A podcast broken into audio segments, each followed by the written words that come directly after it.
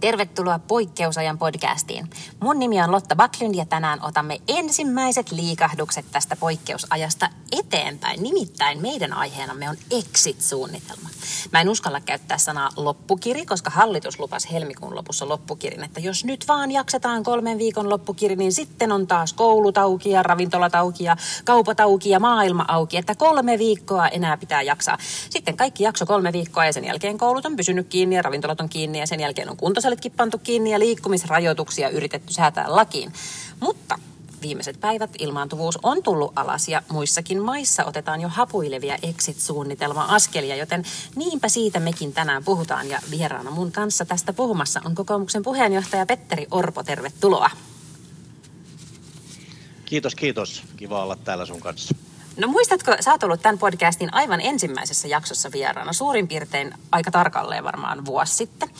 Ja äh, silloin poikkeusolot oli just julistettu ja tämä oli aivan uusi tilanne kaikille. No nyt sitten vuotta myöhemmin, me ollaan tässä samassa podcastissa ja itse asiassa hyvin samankaltaisessa tilanteessa. Ravintolat on taas kiinni ja kaikki on kiinni. Miten koronavuosi, miltä se on tuntunut? No onhan tämä ollut, tämä on ollut pitkä kuin koronavuosi tämä, tämä viimeinen vuosi. Ja tota, mä just mietin sitä, kun valmistauduin kanssa tähän, että tosiaan vuosi tässä on mennyt ja se mietin niin kuin pari juttua, että se mikä on ollut vähän helpotus on ollut se, että itse tauti, niin sehän ei ole niin tappava ja, ja vaarallinen niin kuin tautina itsessään, kun pelättiin. Eihän me tiedetty silloin vuosi sitten oikeasti sitä, että millainen tämä virus sitten oikeasti on. Sitten kuitenkin niitä kuolemaan johtavia tapauksia niistä tartunnoista on vähemmän. Silloin jotkut asiantuntijatkin puhuivat hurjista luvuista Suomessakin, niin tuhansista, jopa kymmenistä tuhansista. Se on ollut positiivista, mutta sitten taas negatiivista on se, että me todellakin vuoden jälkeen ollaan tässä.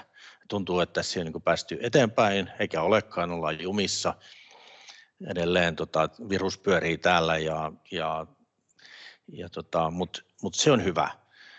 Et nyt mun mielestä on kuitenkin toivoa, että nyt jos tehdään oikeita asioita, niin, niin me vois olla, meillä voisi olla tilanne, että kesän jälkeen – voitaisiin palata koronan jälkeiseen normaaliin aikaan, mitä se sitten tarkoittaakaan.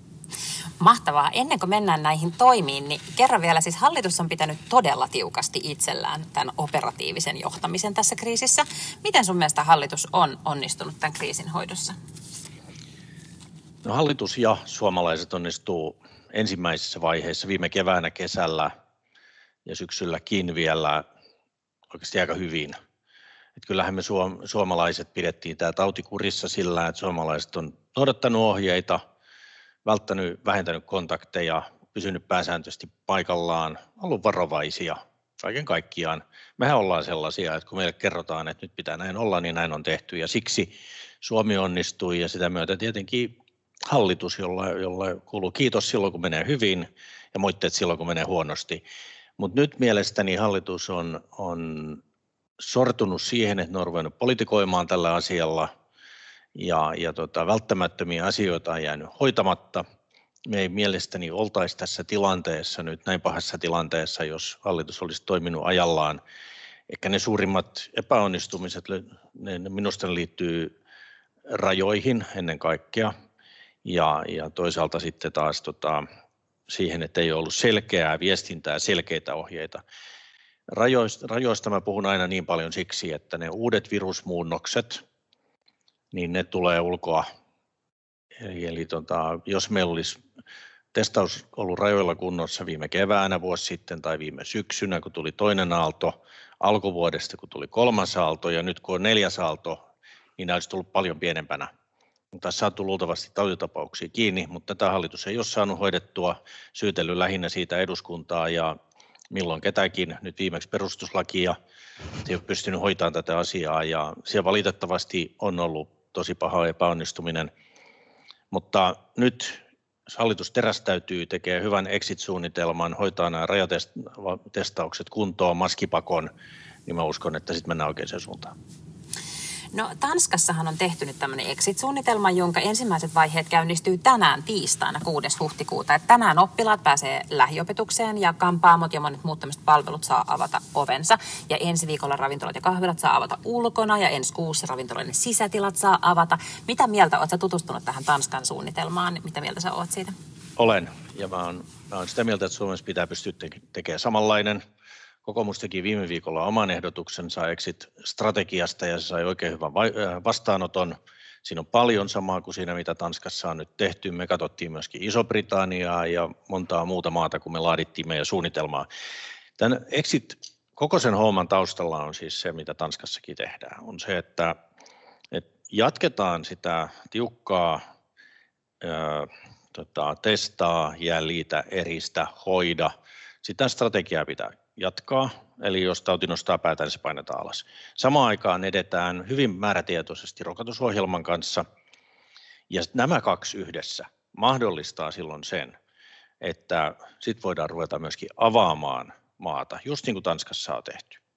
Ja Suomi on ihan kohta tässä samassa tilanteessa, ja nyt mä haluaisin, että hallitus kertoo selkeästi tavoitepäivämäärän, milloin suurin osa suomalaisista ihmisistä on rokotettu ja tavoitepäivämäärän sille, milloin Suomeen pystytään vaiheittain turvallisesti lähtemään avaamaan. Se antaisi ihmisille toivoa, uskoa ja, ja tota, tämä ei olisi ihan niin synkkää. Mutta siis munkin mielestä nämä rokotukset tuo tavallaan tunnelin päähän valoa, mutta sitten kuitenkin luetaan koko ajan, että niitä on ihan sika vähän. Ja jostain syystä niitä ei niinku tuu tänne yhtä paljon kuin oltiin toivottu ehkä jossain vaiheessa. Niin, niin onko tässä nyt riski, että sit, niinku, vaikka hallitus antaisi sen päivämäärän, se päivämäärä onkin jossain tosi kaukana. Että se onkin jossain lokakuussa tai marraskuussa ennen kuin kaikki on rokotettu. No ensimmäinen asia on se positiivinen juttu, että kynitrokotuksia nyt ilmeisesti Suomeen on tulossa jo paljon – että se tahti kiihtyy. Nythän koko ajan tulee uusia rokotevalmistajia, jotka saa sen myyntiluvan. Ja itse asiassa nämä rokotteet tuntuu toimivan oikein hyvin. Ne on ollut erinomaisia ne tulokset jopa näitä muuntoviruksia kohtaan. Ja, ja tota, eli, eli meillähän on usko siihen, että kesäkuun aikana suurin osa aikuisväestöstä on rokotettu, on saanut vähintään ensimmäisen annoksen. Ja jos on kesäkuun aikana, niin se on sitten kuitenkin jo aika pian. Ja mielestäni tämän suhteen voidaan olla tällä hetkellä luottavaisin mielin. Suomen hallituksen pitää vaan pitää koko ajan kiinni siitä, että me saadaan ne rokotteet, mitä meille kuuluu ja mitä on luvattu. Ja, ja se vaatii kansainvälistä työtä. No sitten tota, se, että jos on joku päivämäärä, niin voi olla, että se ei pidäkään, mutta kyse on nyt siitä, että pitää olla tavoitteita ja jos on tavoite, niin se antaa kaikille vähän uskoa. Se ei ole mikään sellainen, että vielä kolme viikon loppukiri, joka lähinnä ärsyttää, tässä ei jaksuhalaja nyt tarvita, vaan on tavoite, jota kohti yhdessä tehdään töitä, joka antaa voimaa ja sit se on jotain, mihin tarttua. Ja, ja tota, mä uskon, että se olisi nyt just se, mikä, mitä tarvittaisiin. Mä oon, on tos, tosi paljon samaa mieltä, koska mä luulen, että ihmiset laitostuu ja turtuu tavallaan tällaiseen kriisitilanteeseen, että ei voi pitää poikkeustilaa vuoden aikaa, koska sitten se ei enää ole niin poikkeus, vaan sitten se on tavallaan se, se tilanne, mitä eletään. Ja jos ei ole mitään, mitä odottaa, vaikka se olisi niin kuin juhlat tai hauska lomamatka tai mikä ikinä, niin sitten ihmiset kyllä niin kuin se näköalattomuus, niin se kyllä tekee ihmisiä surullisiksi ja masentuneiksi. No todella, todella. Ja siis se, että me tiedetään nyt jo, että korona ja tämä vuosi ja eristykset on, on, ja se, ettei tapaa ihmisiä, niin se on vaikuttanut tosi paljon ihmisten mielenterveyteen.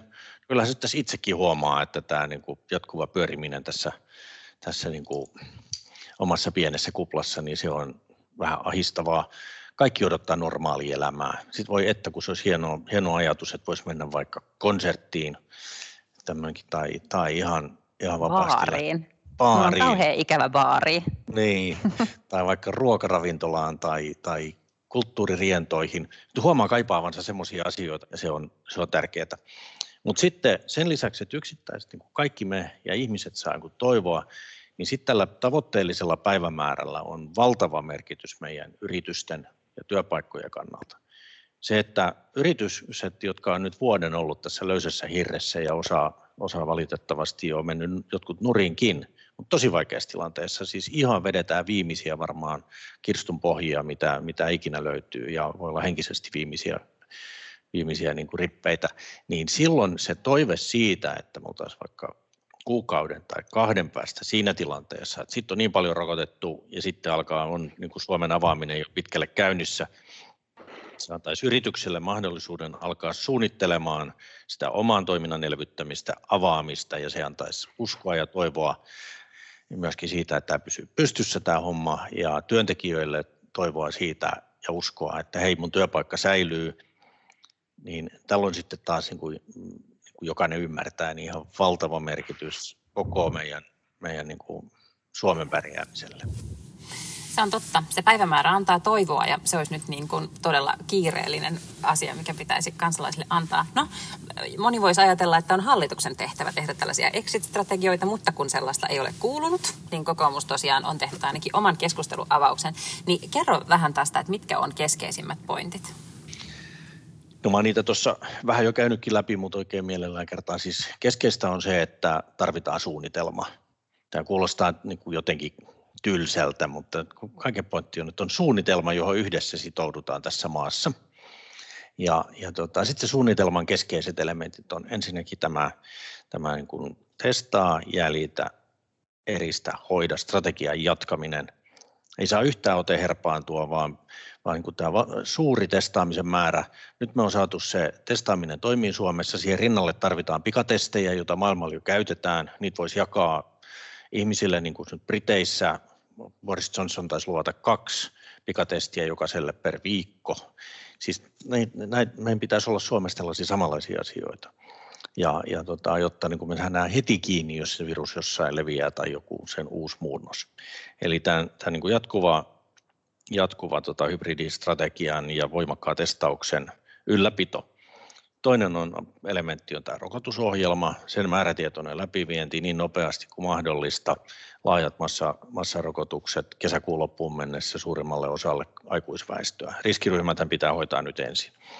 Seuraava, seuraava asia on se, että, että ryhdytään tekemään niitä steppejä siihen, että miten, miten sitten lähdetään avaamaan missä järjestyksessä. Että jos on saatu näin paljon rokotettua, jos on tautimäärät tällaiseen, niin se tarkoittaa sitä silloin, että koulut voi palata palata lähiopetukseen. Se tarkoittaa sitä, että ravintoloita voidaan ruveta avaamaan.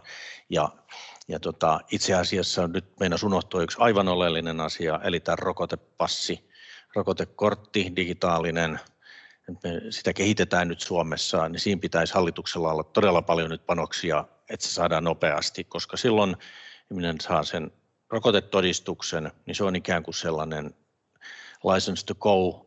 Voisi mennä alkuvai- alkuvaiheessa, voitaisiin avata museoita,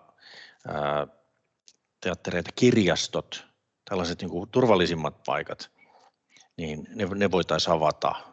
Ajatelkaa kaikki, miten vaikkapa senioreille, jotka on ollut vuoden kotona, jos on liikkuu mihinkään, niin kuinka tärkeää se heillekin olisi. Eli tämä rokotepassi käyttöön mahdollisimman nopeasti, se mahdollistaisi myöskin matkustamisen avaamisen, liikematkustamisen – ja jokainen taas tajuu, kuinka tärkeä se on. Eli tämän, nämä on niitä keskeisiä elementtejä, joita meitä siellä on. Siellä on paljon muuta. Me nostetaan esille kansainvälistä yhteistyötä, koska viime kädessä kuitenkin niin tämä pandemian voittaminen vaatii sen, että koko maailmalla edetään. Ja silloin me tarvitaan Euroopan unionia ja Yhdysvaltoja ja maailman terveysjärjestöltä parempaa otetta ja niin edelleen. Et, et täl, tällä halusin kuvata sitä, että kokoomus on tehnyt todella laajan ja kunnianhimoisen paperin kannattaa tutustua www.kokoomus.fi. Tätä, ähm, nää, tuolla Tanskassa aloitettiin siis tällä koulujen äh, lähiopetukseen tuomisella, niin jos sun pitäisi nyt äh, sanoa, että mikä on kaikkein tärkein ensimmäinen tehtävä, mikä pitäisi tapahtua tässä avaamisesta, niin mikä se olisi? Kyllä se munkin mielestä on nämä, nämä koulut ensimmäisenä. että se, se on se, me pitää saada meidän nuoret ja meidän lapset koululaiset opiskelijat, niin pitäisi saada mahdollisimman nopeasti sinne lähiopetukseen. on ihan valtava huoli yksinäisistä nuorista.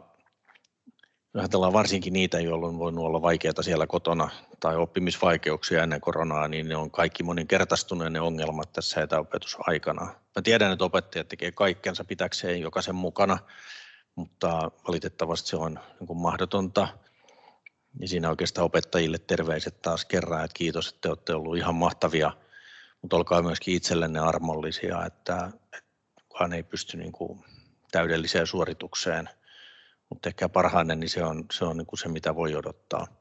Mutta se, että lapset on ensimmäinen ja kyllä se, sit se toinen ajatus menee, menee sinne senioriin ja, ja meidän vanhusväestöönkin, että, että se heidän rokottaminen riskiryhminä, niin se on tosi tärkeää, jotta he pääsisivät näkemään heidän lapsen lapsia ja sukulaisia ystäviä ja lähtee myöskin sitten varovasti liikkeelle ja silloin tullaan näihin museoihin ja kirjastoihin, ensimmäisiin kulttuuririentoihin. Et ehkä, ehkä nämä ja, ja tietenkin sitten isona kokonaisuutena kolmantena niin nämä työpaikat ja yritykset, ne tarvii sen toivon ja näkemyksen siitä, että milloin sen oven voi avata taas normaalitoiminnalle. Mä ajattelen, että välillä on tosi vinksahtanutta, että tätä kriisiä mitataan näissä koronatartunnoissa, koska nyt jos me katsotaan just vaikka toisen asteen opiskelijoita ja näitä hyvinvointitutkimuksia, niin hirveän monilla on mielenterveysongelmia, jotka johtuu tästä vuodesta nimenomaan. Ja on hassua, että tämä terveysdiagnoosi ei ole yhtä niin kuin dramaattinen esimerkiksi median mielestä kuin koronatartunnat, jotka sitten kuitenkin nämä mielenterveysongelmat ja muut tulee olemaan paljon pidempiä ja kalliimpia yhteiskunnalle hoitaa. Ne saattaa vaikuttaa niin kuin aivan ratkaisevasti sen ihmisen koko elämään, jolloin, jolloin tätä kriisiä on koko ajan mitattu vähän niin kuin väärillä mittareilla. Tästä täysin samaa mieltä. Totta kai siis ne tartunnat ja kuolleisuus on ihan äärettömän tärkeitä mittareita, mutta ne tarvitsisi koko ajan rinnalle muita mittareita, yhteiskunnallisia kokonaisvaikutuksia. Tästä monet oikeusoppineetkin, perusoikeusasiantuntijatkin on tästä puhunut, eli, eli tota, kyllä muita mittareita täytyy olla myöskin, ja vaikka mittari puuttuisi, niin pitää olla taju siitä, että kuinka paljon ihmiset kärsii tästä ja mitä kaikkea siitä seuraa. Ja, ja se on minusta päivän selvä ja se, se pitää ottaa, ottaa vakavasti. Ja tota, ää, siksi, siksi tässä ei saisi tehdä päätöksiä pelkästään niiden vaikka tehohoitopaikkojen perusteella, vaan pitää, pitää ottaa muitakin asioita huomioon. No vielä muutama sana niistä rajoista. Nyt tosiaan eletään tiistaita, kuudes päivä neljättä ja nyt on niin kuin tämän viikon, ehkä viimeisen viikon ajan on niin kuin ilmaantuvuus laskenut jopa täällä Helsingissä, missä tämä tilanne on ollut kaikkein vaikein. Ähm, mutta jos nyt sitten niitä rajoja ei saada kuntoon, niin onko riski, että, että, että rajat falskaa, että me saadaan täällä niin kuin tavallaan pääsiäislomalla ja muilla suluilla tilanne kuntoon ja menee pari viikkoa, niin, niin yhtäkkiä meillä rajat vuotaa taas? No tämähän se pelko on. Ja, ja tota, niinhän se on mennyt joka kerta, että jos mietitään tämä historia, että silloin vuosi sitten niin pääsääntöisesti hiihtolomalaiset, kun palasivat Alpeelta, he tietämättä, tietämättään toi tullessaan, silloinhan siihen ei heti kukaan päässyt kiinni, mutta sitten kun sitä esimerkiksi lentokenttää ei hoidettu, niin suomalaisia palasi esimerkiksi aurinkorannikolta, jossa asuu paljon suomalaisia, niin he palasivat sankojoukoja Suomeen ja he lähti ympäri maata. Ei, ei testejä, ei ei karanteeneja, ei mitään järkevää. No, sitten seuraava vaihe tuli syksyllä, kun kesällä hengitettiin vähän helpommin, kun korona oli alhaalla kausivaihtelunkin takia, niin sitten palattiin taas syksyllä reissusta ja, ja taas rajat oli hoitamatta ja korona levisi. Syksyllä tuli toinen aalto. Tammikuussa kolmas kerta taas, taas matkustajia ja, ja lomalaisia ja taas korona levisi. Ja mun mielestä se on täysin anteeksi antamatonta oikeastaan, että tämä ei ole hoidettu ja kun nyt on selvinnyt vielä, kun tässä on syyttänyt hallitus, että on eduskunnasta ollut kiinni, niin on selvinnyt se, mistä me on puhuttu pitkään, että on koko ajan hallituksella käsissä ne työvälineet, jolla rajat olisi voitu hoitaa turvalliseksi ja pakollinen testaus rajoille jokaiselle ja, ja tota, tätä ei ole tehty. Taisi olla 28. päivä tammikuuta, kun oli Ylen puheenjohtaja Tentti, johon osallistuin – siellä otin esille, että hoitakaa nyt tämä raja-asia vihdoinkin kuntoon, pakkotestaukset. Kerroin, että kun tuotte se eduskuntaa se esityksen uudelleen, niin kokoomus tukee ja kaikki varmasti tukee. Jokainen hallituspuolueen ja muutkin puheenjohtajat nosti käden ylös samaa mieltä.